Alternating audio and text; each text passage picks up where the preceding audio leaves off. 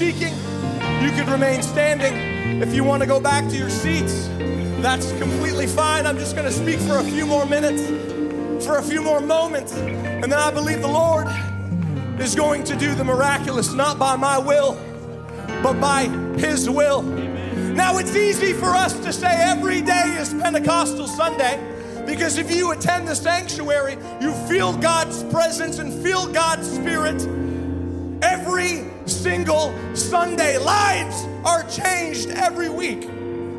But I think it would still be in order for us to recognize the day where God unleashed His Spirit, the day that changed the world forever, the day when signs, miracles, and wonders were extended from Jesus upon the church and upon us, where cancer has no precedence, where depression has no monarchy, where we are free to worship, free to walk, free to dance.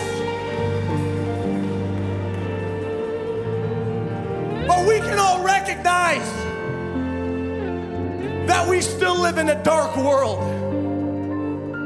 And I cannot imagine what the disciples felt. Jesus was crucified.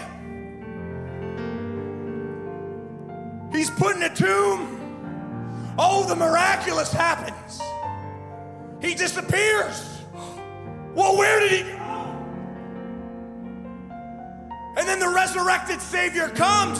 Who is that guy? Jesus, it's you. Are you about to bring your kingdom on earth? Is the Roman Empire gonna fall or is the church gonna rise up? No, I have something else for you. And then disappears. And the church marched for 50 days, confused, worried, in darkness, living house to house, literally homeless.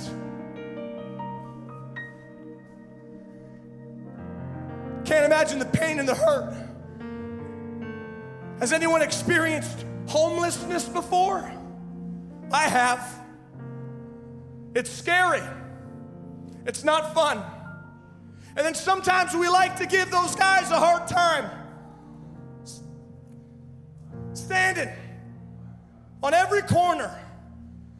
Well, they probably just want that money for drugs and alcohol.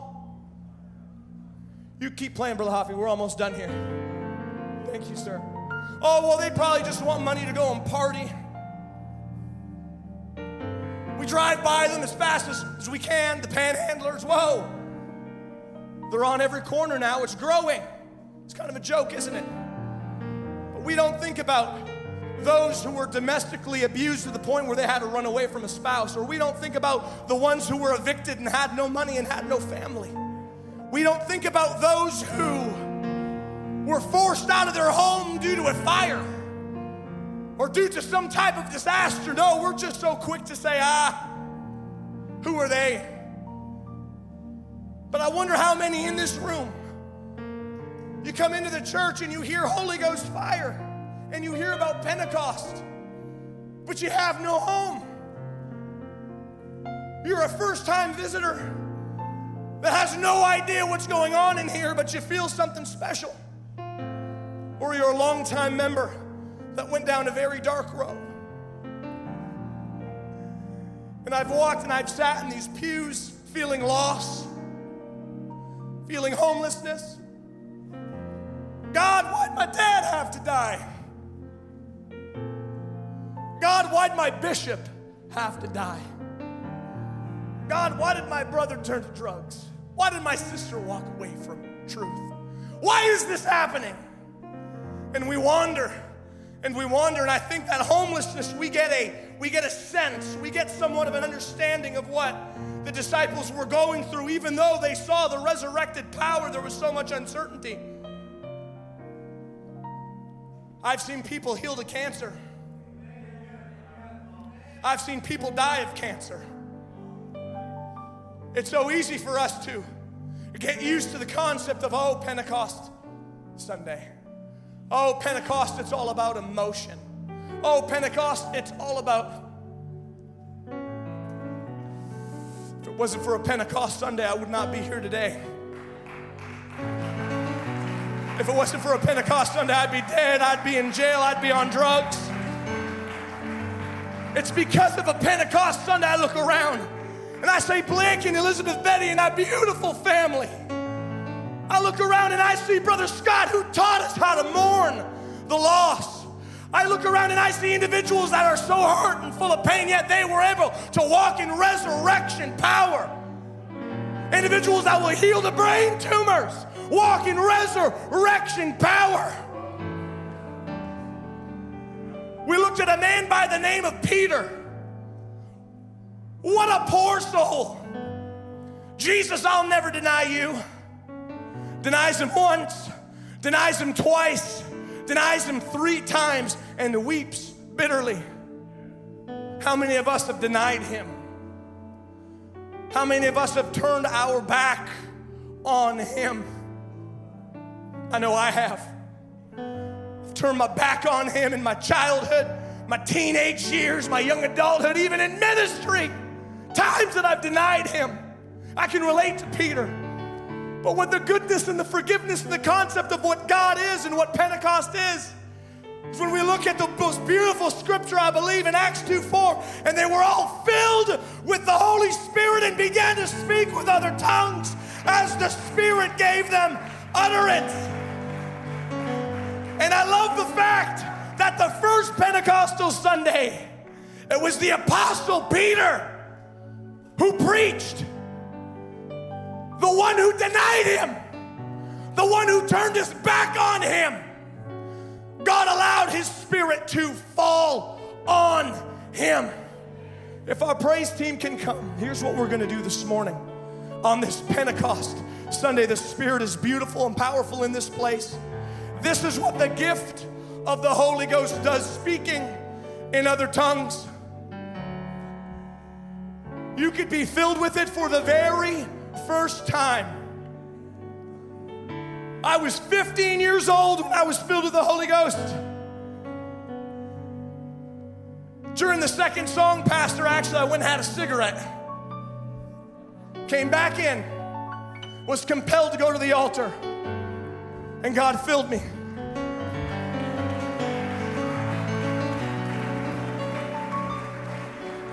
If you're a first time individual, a first time guest that would want to come up to the front and we pray for you, God can fill you with the Holy Ghost and give you supernatural power that a comic book or Hollywood entertainment could never describe. But then there was the other time where I fell into drug addiction, all the hurt and pain and depression. And that was at a, at a teen camp. I was 18 years old. I came to an altar and God refilled me with the Holy Ghost, speaking in other tongues, and God healed my body.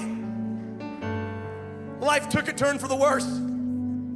My second year in college, I came to the front of a chapel service needing help. God refilled me with the baptism of the Holy Ghost, speaking in other tongues. What am I saying? Let me talk to the Pentecostal folk. Sometimes we get Acts 2:38 entirely wrong. We repent of our sins, we're baptized in Jesus' name, we're filled with the Holy Ghost. Yep, heaven. That's not the Acts 2:38 experience. It's not the end, it's literally it's just the beginning.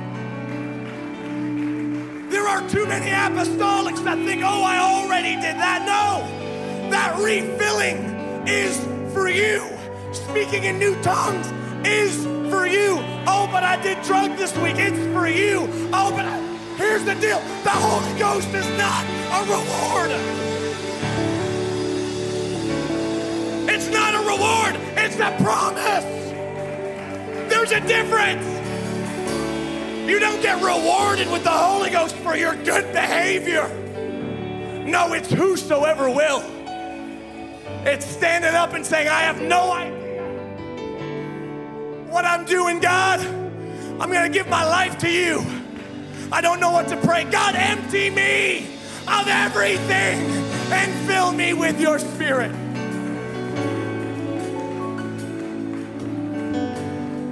So if you've never received the gift of the Holy Ghost, you've never spoken in other tongues in your life,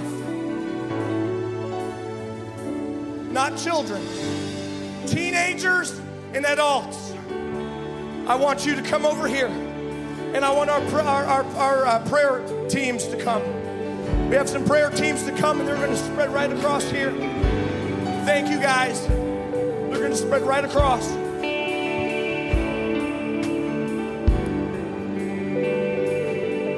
Oh, I feel the Holy Ghost in this place.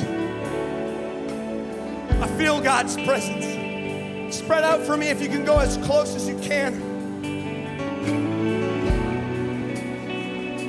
The preacher asked me as a teenager to come to the front, and I was one of the only ones. If you have never been filled with the baptism of the Holy Ghost, I want you to step right here. If you've never been filled, that's all right, sis. Why don't we give her a hand clap? God's going to reward you this morning for your boldness. That's how you come right over here. I love it. I know it's a little awkward. So if you haven't been filled with the Spirit and you feel like you want to creep up later, that's okay.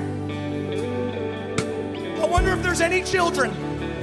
Do we have any little children that have been seeking the Holy Ghost for a while? Any kids, I want you to come up and be right in the middle. Any kids that need it, it's okay. You've never spoken in tongues. Why don't we give him a hand clap, my man? Good job, guys. That's good. You come right up here.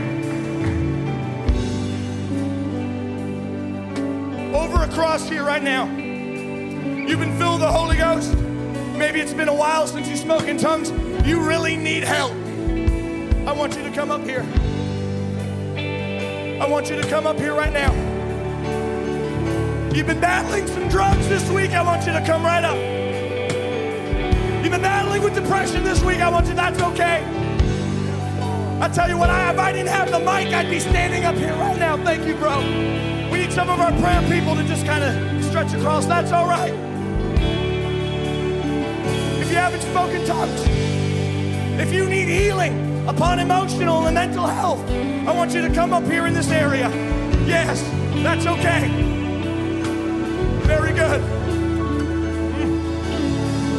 Very good. We're going to begin to pray. If you need healing in your body, I want you to come to the front. If you have a situation in your future and you're not quite sure what to do, I want you to come to the front. I want you to grab a hold of one of these prayer partners and we're going to begin to pray. Some of you little babies, some of you girls, some of you little boys, I want you to come up. You know what I love about the Holy Ghost?